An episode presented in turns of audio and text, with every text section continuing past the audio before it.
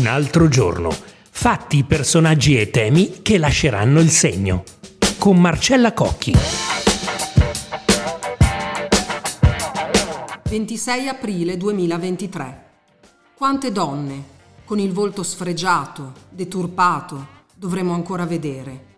L'ultimo, l'ennesimo, è quello di Martina Mucci, 29 anni, picchiata davanti a casa a Prato il 21 febbraio, ma il suo dramma è tornato di attualità perché tra gli altri in questi giorni è stato arrestato anche il presunto mandante di quell'aggressione, nonché l'ex fidanzato, Emiliano Laurini, 41 anni. Noi oggi parleremo di questo caso, del dettaglio tutt'altro che irrilevante dello sfregio al volto e di come fermare gli uomini violenti. Bentrovati alla nuova puntata di Un altro giorno, il podcast di attualità di Quotidiano Nazionale, Il Resto del Carlino, La Nazione il Giorno. Io sono Marcella Cocchi e iniziamo intanto dalla vittima.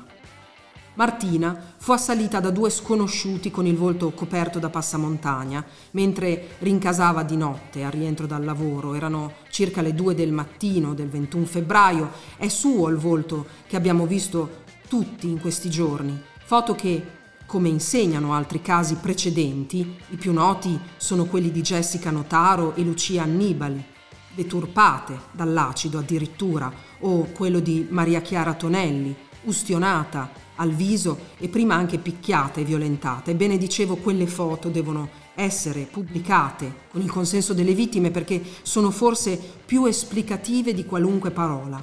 Nell'intervista che Martina ha rilasciato ai nostri giornali, ci dice che il suo ex aveva una fissazione per il suo volto. I suoi aggressori avevano anche tentato di rasarle i capelli, non ci sono riusciti ma le hanno lasciato tre buchi in testa, oltre alle ferite, al volto, in mezzo agli occhi, al naso spaccato, ai denti. Martina, per tutto questo, ha gli incubi, ci dice, tutte le notti. Ma non è tutto. Spesso c'è una serialità nel comportamento degli uomini violenti. Ce lo spiega la collega della Nazione che ha intervistato Martina. Laura Natoli. Eh, nell'intervista Martina Mucci colpisce il fatto che lei eh, si sia preoccupata eh, di eh, rintracciare la nuova fidanzata del suo ex ragazza che come lei eh, ha subito delle violenze da quest'uomo, ehm, tanto eh, come viene riferito dalle indagini della Procura, eh, tanto che questa ragazza si è recata in un ospedale fiorentino con due costole rotte, ma eh, non ha avuto il coraggio di dire eh, che era stato lui a ridurla in quello stato, inventa una scusa. E eh, Martina stessa dice non, non, non, non, mi sarei mai immaginata che lui sarebbe potuto arrivare a fare delle cose del genere. Infatti quello della serialità delle condotte di quest'uomo eh, è uno degli aspetti che, eh, su cui la Procura eh, deve ancora eh, fare accertamenti, vuole ancora indagare.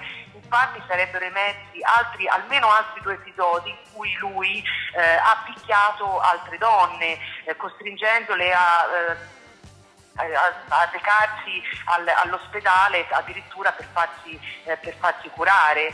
Eh, un, una persona violenta che eh, faceva parte eh, di un sottobosco violento, come lo ha definito il, il procuratore di Prato Nicolosi, eh, di persone che eh, frequentavano le palestre di pugilato, eh, il calcio storico fiorentino e che facevano della violenza un loro modo eh, stile di vita. Infatti un altro aspetto da approfondire è proprio questo, cioè eh, queste persone erano dedite a eh, spedizioni punitive a pagamento, un po' come hanno fatto con la povera Martina Mucci, cioè in cambio di eh, poche centinaia di euro, si parla 200-300 euro, andavano a picchiare le persone su commissione, eh, donne in particolare, non, non, non, avevano nessun tipo di scrupolo a comportarsi in questo modo. Ecco, questi sono gli aspetti su cui eh, ancora devo, deve essere fatta chiarezza e eh, su cui eh, la, la, Procura ehm, vuole accendere un riflettore.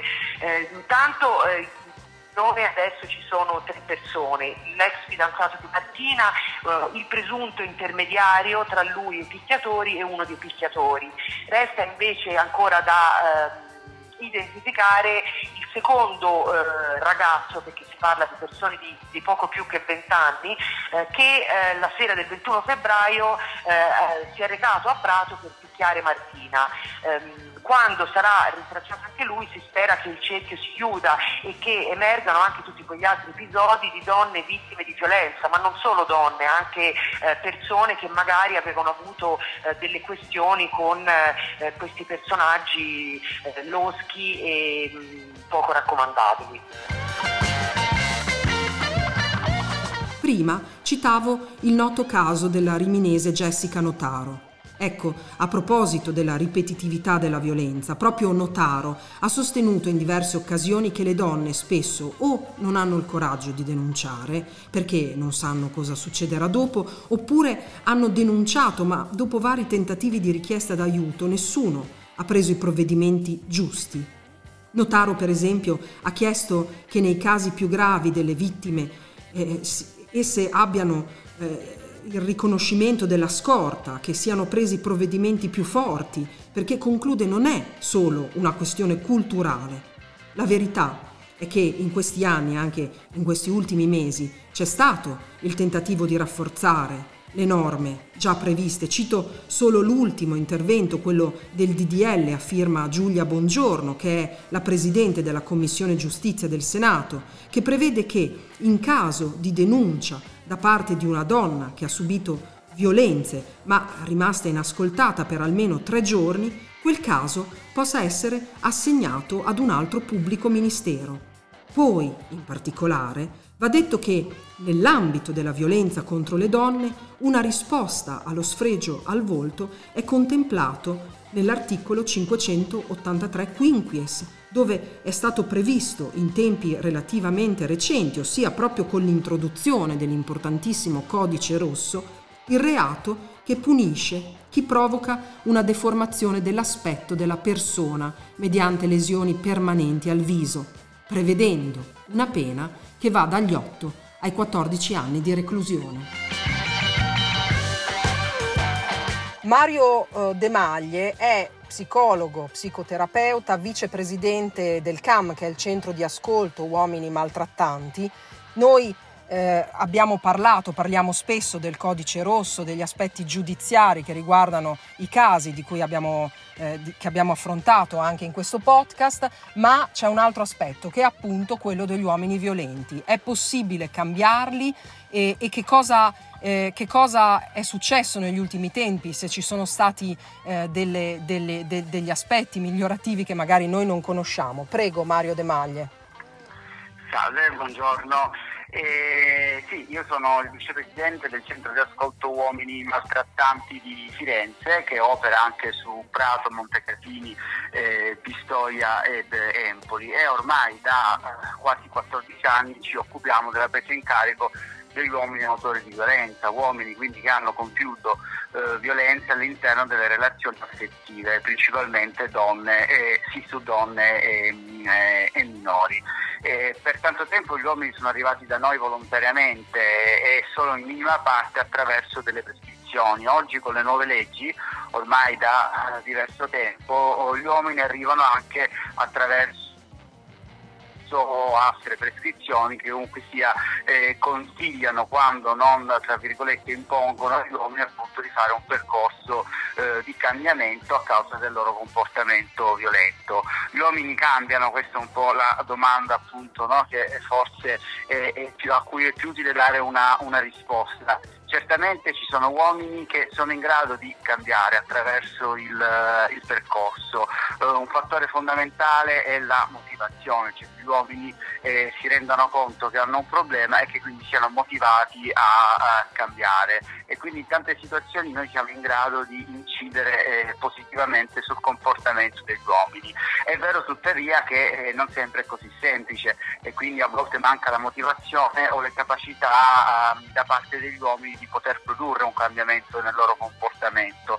Questo tuttavia è un fattore importante perché comunque sia noi possiamo eh, valutare appunto anche la, l'impossibilità, la difficoltà dell'uomo a cambiare e farlo presente alle istituzioni situazioni, soprattutto appunto quando ci sono eh, procedimenti giudiziari in corso e soprattutto quando appunto poi ci sono i minori coinvolti, perché molti dei nostri uomini sono appunto padri. Quindi ricapitolando gli uomini possono cambiare, alcuni certamente sì, eh, altri no, ma questo non significa che non possiamo in qualche modo dare un contributo proprio alla, alla tutela di donne minori, proprio in qualche modo riuscendo a monitorare delle situazioni o a dar conto alle istituzioni appunto che gli uomini eh, non, non, che alcuni uomini appunto non cambiano. Professore, ma la violenza dalla sua, dalla vostra esperienza, può essere considerata una patologia? La maggior parte degli uomini che noi abbiamo in trattamento sono uomini, tra virgolette, normali, cioè uomini che noi possiamo incontrare tranquillamente al bar eh, sotto casa. Eh, abbiamo un livello culturale molto vario che va dalla persona appunto con poca cultura a quella eh, invece con una cultura molto, molto elevata e tutte le fasce eh, di età. Eh, difficilmente abbiamo situazioni appunto a carattere psichiatrico perché a quel punto non le prenderemo neanche in carico e, e il resto diciamo un po' del, eh, del disagio che noi possiamo riscontrare sui uomini possiamo riscontrare eh, maschile in generale. Dobbiamo renderci conto che la violenza non è una patologia ma è una uh, scelta. L'uomo uh, deve essere parte attiva dell'interruzione della violenza semplicemente perché è parte attiva uh, e causa appunto della ehm, violenza. Considerare gli uomini come malati li deresponsabilizza, no?